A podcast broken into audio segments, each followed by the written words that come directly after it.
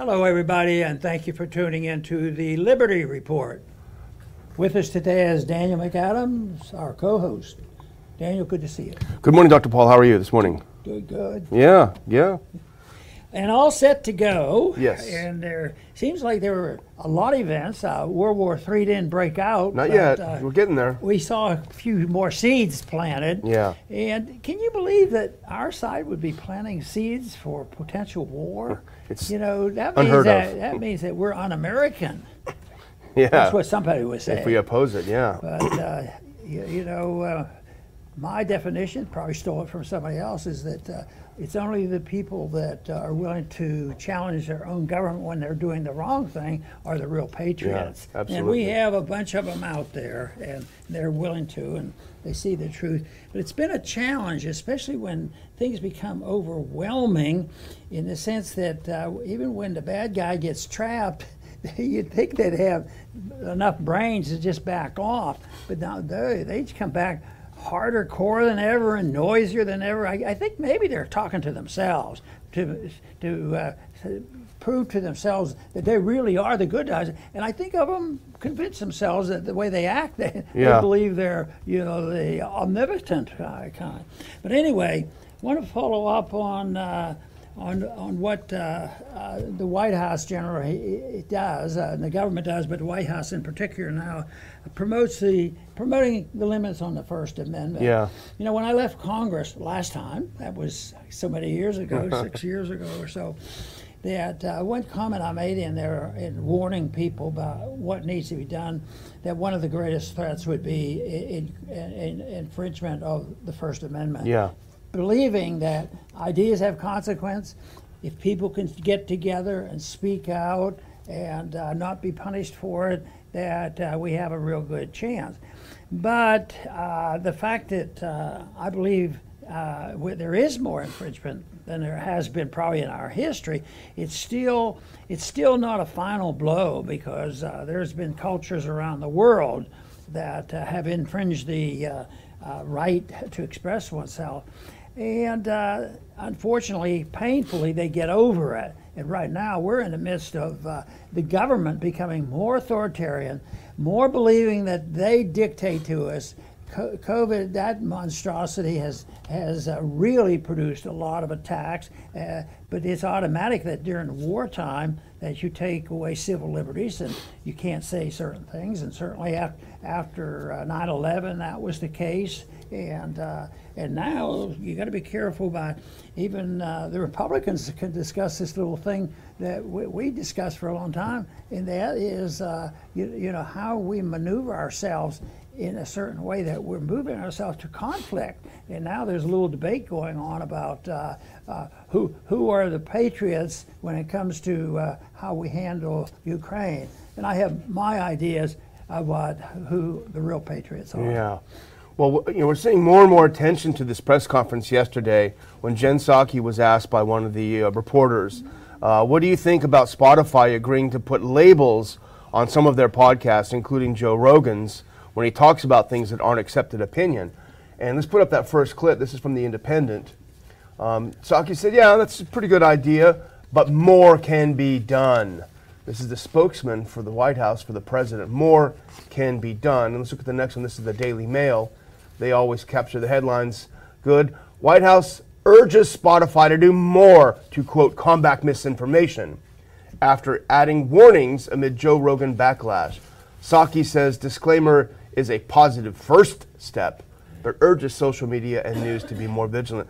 Now, this is the closest we've gotten because you know we've struggled with this concept for a while now. Because on the one hand, you'll see a lot of people, and especially a lot of libertarians, saying these are private companies; they can do what they want. You can't you can't suggest that they can do this and that. But on the other hand, you have the government telling them, okay, we can drag you down before Congress. We can do all sorts of things to you um, if you don't do what we say. So at this point, when we're seeing from the very highest level, from the president's own spokesperson, she is urging a quote unquote private company to engage in censorship and First Amendment restrictions. Yeah, they're, they're hiding behind a technicality, but they're trying to make one step removed. They're not really the criminals in here. And, and they've done that a lot, uh, not just for speech, but for action. You know, whether or not you're going to lock down and keep the people and close your business down, fire the people that uh, aren't doing what the government wants. And uh, they, they have, uh, I know there was a time when we haven't thought thought it through completely. The temptation was there, you know, to say, you know, we have to protect the private industries, but here, uh, not realizing that this was a major deal in moving toward not only corporatism but to a fascist state where business people become allies of the government, and certainly uh, the um, medical industry became allies of the government with with lockdown. Yeah, yeah. So that, that is that is uh, bringing the two together, and uh, so people have to be cautious. And a lot of a lot of people will give up on it and say, well, uh, you know, it's uh, it's it's it's private and we won't do it, believing that uh, they're, they're, that's purity. But when the government coerces and pressures and threatens, and they can close you down and lock you down and fire people and cause the chaos that has occurred in our, our in our streets around around the country and uh, what's going on now, then you can't say, well, no, no, the government has nothing to do with it. Yes, the government has a lot to do with it because they're uh, you know they're in partnerships with with big business and big government business. A lot of times uh, there's a lot of good people there, but they say, what can I do? Yeah. You know, what can I do? Can I should I get, just throw my business to the wind and all this, and I'll try and get better people in. So I don't think I condemn everybody that's uh, you know is involved because they have some pretty strong arguments about uh, this is difficult you yeah. know, for them to uh, just just give in and, uh, and and walk away from what they're trying to do. Yeah. Well, you know, Glenn Greenwald is one of the greatest spokespersons in opposition to censorship of all kinds. He doesn't care if he agrees with it, if he hates it. He's a true progressive, a true liberal in the best sense of the word. And he, as can be expected, had a great take on this. And this is that bonus clip, if you wouldn't mind getting that queued up and putting it up. This is a tweet that I think he just put out uh, this morning, actually just before we started the show. But he captures, I think, perfectly the essence of what's going on if we can get that bonus clip uh, up here. I made it late and sent it out late because uh, I thought it was important enough to the conversation. Um, it's the second thing I sent. But there isn't, here we go, here's Greenwald. Uh, he's talking about the independent article saying White House urges Spotify to take further action on Joe Rogan. Glenn Greenwald's take. There is a long line of clear case law, including from the Supreme Court, holding that the First Amendment's free speech clause is violated when state officials pressure or coerce private actors to censor them.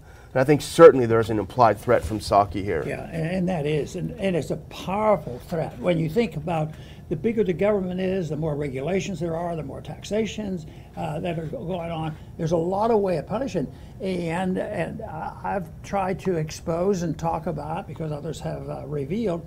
Uh, there's a grand collusion with big business and the Federal Reserve. And everybody thinks the Federal Reserve is a very legitimate uh, function of government, you couldn't exist without it. But uh, you know the, the, power there. When you're looking, what, what, was the announcement today? The national has up to 30, 30 trillion. That's all. they can't do any of that without the Federal Reserve. So they have to accommodate, and uh, it's it, it's it's not uh, it's not free markets. It's not libertarianism. Yeah, sure. Yeah. Well, I, you know, I sort of wonder when I hear Psaki telling, you know, on behalf of the White House, you need to do more to me, it doesn't sound like their position is one of strength. It almost sounds like weakness, don't you think? I mean, they're so afraid of any alternate voice creeping into the narrative. It doesn't have the power uh, to convey, uh, you know, the narrative. And I'm, I'm, wondering, you know, there's an old saying, the Streisand effect, and it had to do with something. The singer Barbara Streisand tried to get something taken down, and of course, that drew everyone's attention to it. And I almost think that this whole Rogan thing now is a Streisand effect. Maybe Rogan should send a thank you note to the White House for doing this, because I think he's going to be bigger than ever. He's, of course, he's the biggest podcaster, the biggest broadca- single broadcaster in the entire world. Um, But I, I wonder what'll happen. A lot of people on, on Twitter have also talked about, okay, say Spotify, you know, cancels him. They're going to have to pay out his contract. He's going to have a pocket full of money, and he'll have the option of setting up a platform that can reach many, many more people, and he'll have a renewed interest because it's now the forbidden fruit. So they're really shooting themselves in the foot by trying to censor him. I'm going to quote somebody from a very unusual source, and See, oh, Daniel McAdams. Oh, no. And uh, you wrote me a little note as we were discussing what we were about to do, and, and I, there, there was one sentence in there that I thought was very important, and um, you, you, can- you can expand on this or deny it or whatever you want. Uh-oh. No, he says, just like Ukraine, there, the, the, the bad guys, their Achilles heel is that they are so overly confident in themselves, they don't understand when, uh, when they've pushed it too far. Eh, Is, is there any uh, balance to that, or you stand by what you said? they don't. I mean, they don't have a sense of it, and it's now so grotesque. The idea that you're going to silence the most. Po- they can silence little podcasters. They can, you know, PayPal can knock people off their platforms, and this and that and the other. But when you silence someone so big, I think you've overstepped your, you know, your strength. And then you mix in a little bit of ignorance inside Yeah. of that too, and they get away with uh, things they shouldn't be getting away in a free society. So, shall we go on to talk yeah, about? I was going to say ignorance is the perfect segue to the next segment. now we're, now we're going to talk about an individual, a neighbor, a, a A neighbor. prime minister, and uh, he's been pushed a little bit too. Yeah, Maybe yeah. he fits, fits into that category. Well, the prime minister we're going to talk about shortly because we've talked about him before. Maybe Yeah. people are trying to tired of hearing about him, but I tell you what.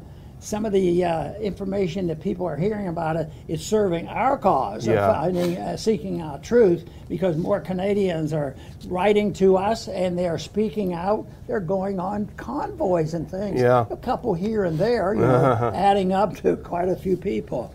Yeah. But uh, he, he, but Tr- Tr- Trudeau uh, i- his, uh, is now really buckling down and saying nasty things. So Yeah. I, I just I don't know if you have that quote there, but this is just horrible. We do have the clip, and you know, yesterday we were saying, you know, he, he, he got in trouble for calling, essentially calling all these truckers Nazis. I mean, these are millions of people. Uh, I spent a lot of time yesterday just watching some press conferences of the truckers, looking at the different protests, and you know, they here's what they did, Dr. Paul. I know this is going to shock you. These horrible truckers, they were playing hockey in front of the Capitol in the streets. So, but instead of backing off and realizing how much of his foot is in his mouth, he actually doubled down and put the other foot in his mouth, which I think is almost physically impossible, but he managed to do it with this tweet that came out yesterday. He said, Today in the House, members of parliament unanimously condemned the anti Semitism, Islamophobia, anti black racism, homophobia, and transphobia that we've seen on display in Ottawa over the past number of days. Together, let's keep to working to make Canada more inclusive. Like, where? What is he doing? Is he watching some show somewhere? Where is he seeing these things? Where is homophobia, transphobia, anti? There are a lot of, of, of black people that are involved and participating. In fact, I saw one holding up a sign saying, "Am I a white supremacist?" Yeah, where does he get this from? Do you think this will uh, promote inclusiveness? Inclusiveness, yeah. by, by doing that. But you know what came to my mind when I saw saw this was something that goes on. It is uh, projection. You know, when when an individual is is guilty and knows about it and they're a public figure, uh, it's never been as bad as it is now. What they do is they purposely flip it around and take the exact things they're guilty of Yeah. and throw it on and they did it they did it pretty well for Trump and we don't Trump we don't Trump Trump Yeah. we don't uh, defend Trump on a lot of his stuff Yeah. but but really when you look at Russiagate and and this stuff uh, well, this stuff that's going on uh, you know on January 6th uh, and, and, but but uh, you, the Department of Justice, the FBI, and the rest, they they are the individuals that uh, have committed, as far as I'm concerned, many infractions, but they they get, get away with it, and they have been able to get away with it. And I think. Addressing it, just being knowledgeable and realizing this, that people have to wake up because some people say it's the government. You know, we can't we can't uh, condemn the government. Yeah. Why why can't we if they're committing serious crimes? yeah, I think at least that it's a it's, it's a purposeful way of trying to call attention to some of the things that are going on in this country. But that that happens so much, and he's he's trying to project everything. He must be, if, if my theory is right, deep down in his heart, he must support all, all of this. these things. Yeah.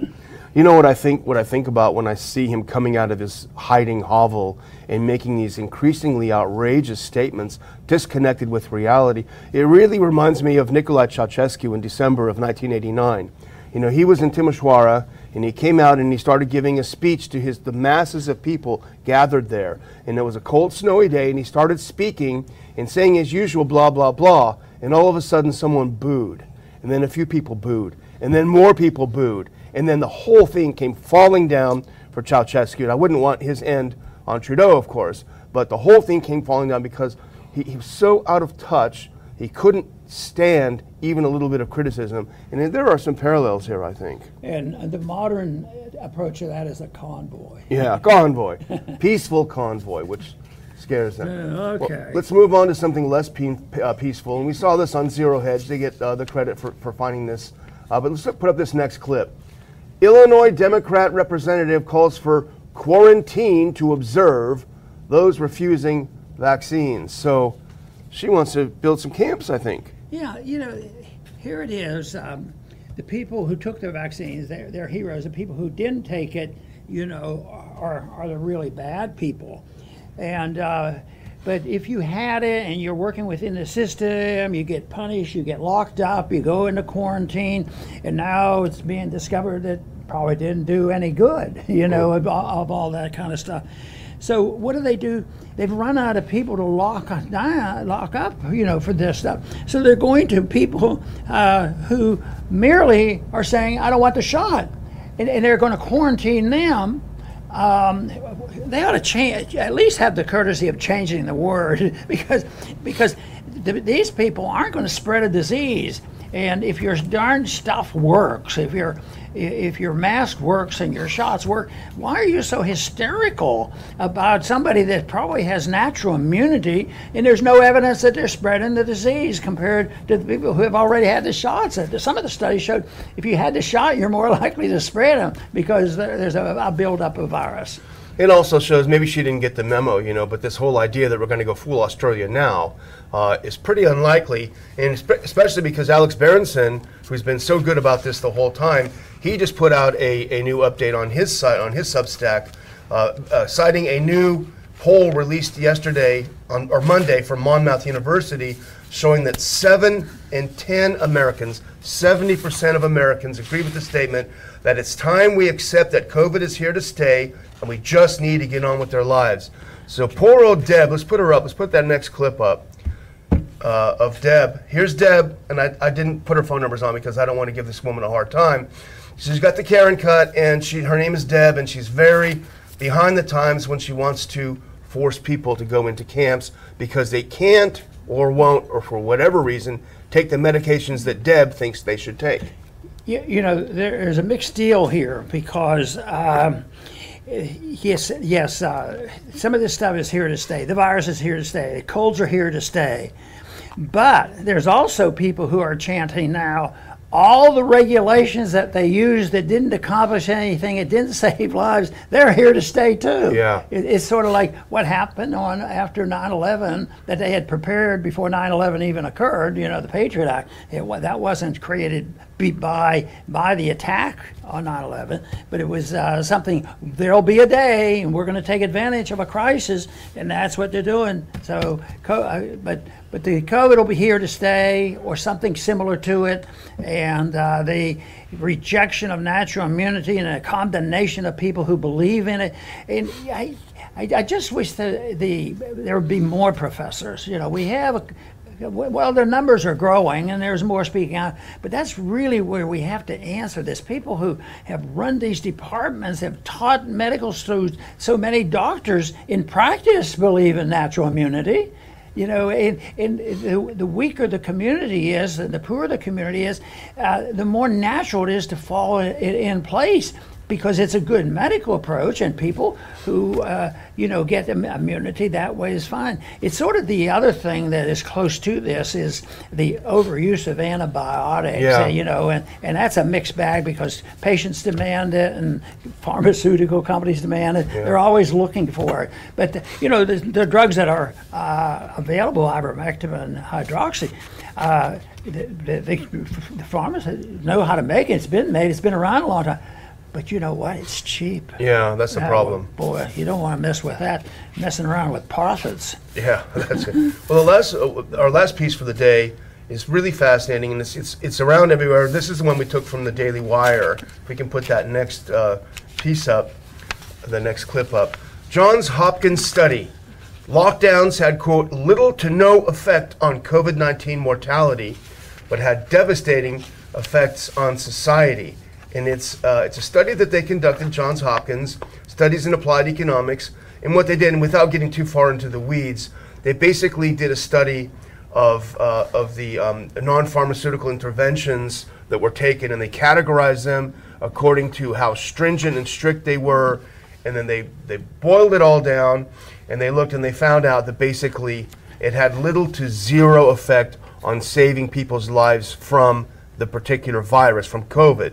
But they had enormous effects on destroying many, many, many lives because of the, say, unintended consequences. So it's a big deal. It's the first of this kind that I've seen that really took a look were these things useful at all? No, they were not only not useful, they were massively counterproductive.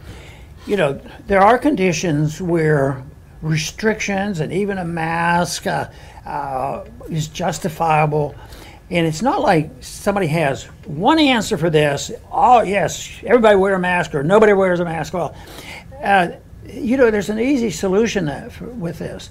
How about voluntarism? What about people making a decision for themselves? What, what if, what if the, uh, there's a coalition between patients and doctors, and uh, if they get bad information, change their doctor. Uh, but you can't change your government overnight, and you can't change, you know, the pharma, the power of the pharmaceutical industry. So that's wh- that's where the problem is.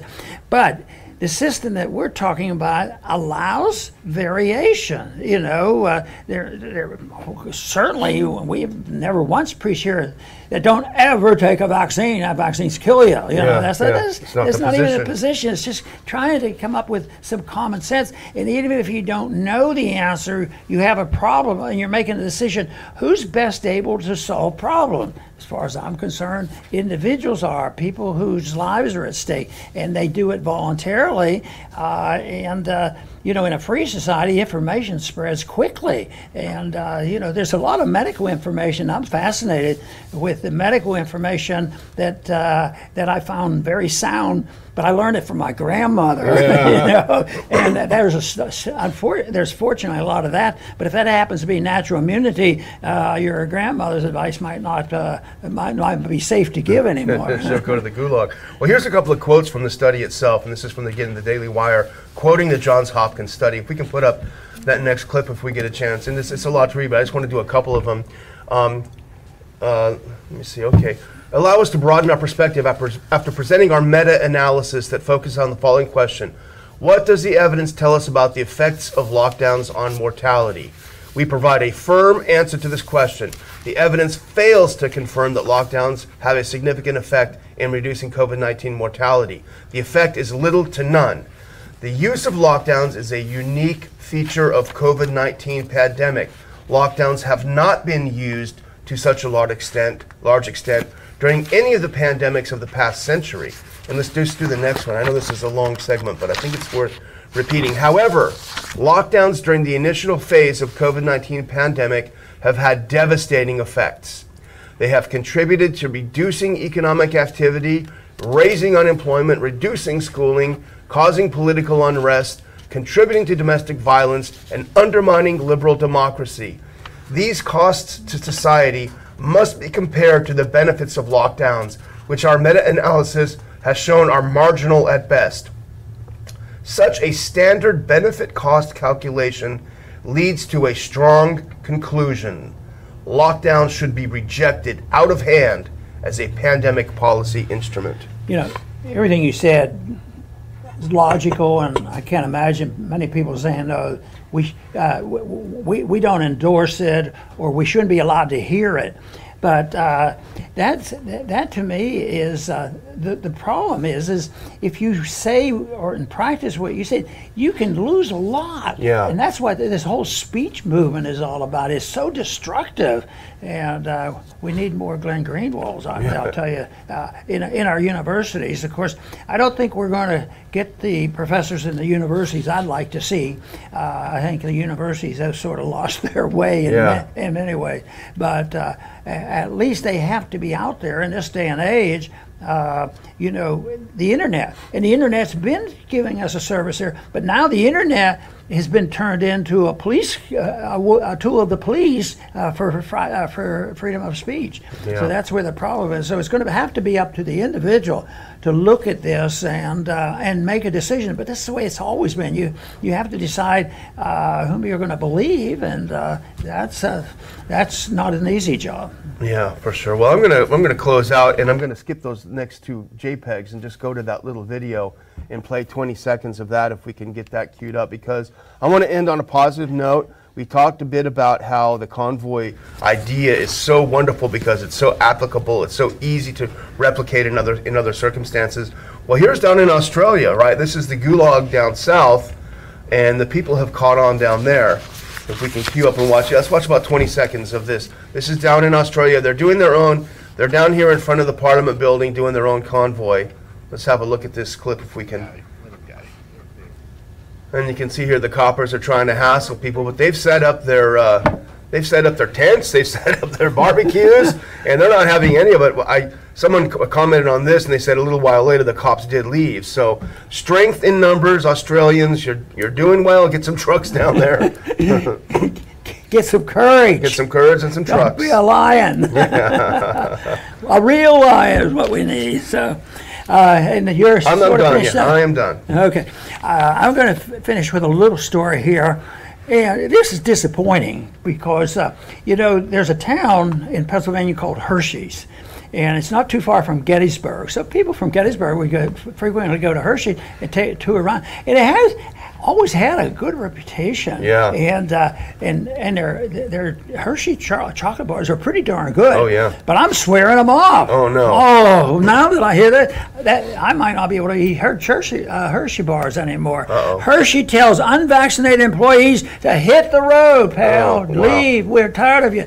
And then they the uh, the report on this showed that they had treated their uh, y- you know workers pretty good, but they, it's back again to this pressure that can be put on these. I I can't believe.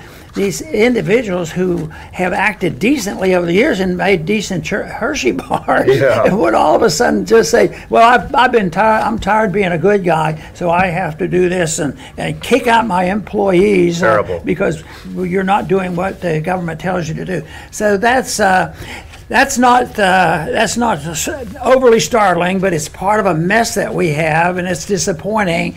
So, if there is a convoy that goes through Pennsylvania, go through Hershey's and tell them I want to eat Hershey bars, but I'm not going to eat Hershey bars as long as uh, th- th- they're going to be firing their employees just because they won't take a risky vaccine. So anyway, I do want to thank all our viewers today for tuning in. Uh, we did have a bit of optimism, but a lot of concern. And, uh, and like I said, one of my concerns expressed as I left Congress was free expression. If you have free expression, you're a long way to sorting things out to people. Uh, They have to make the decision. But it's very difficult now because it's the contest between what you can hear and what you can say that makes all the difference in the world. And you can't even have decent debate. So you have people people lined up on two sides, you know, of this. You have physicians that uh, are on two sides. One Oh well, uh, we we we, uh, we think natural immunity is very good. Oh no, we hate that. If you say that, you get out of here. We don't want you in our hospital, and uh, it, it, it's crazy. Have to protect the ability to express ourselves, and they can never use any type of government force to directly impinge on that right, nor use that force to get the corporations to impinge on the rights of those individuals.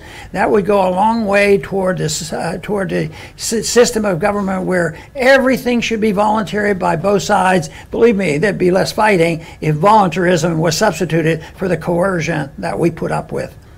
I want to thank everybody for tuning in today to the Liberty Report. Please come back soon.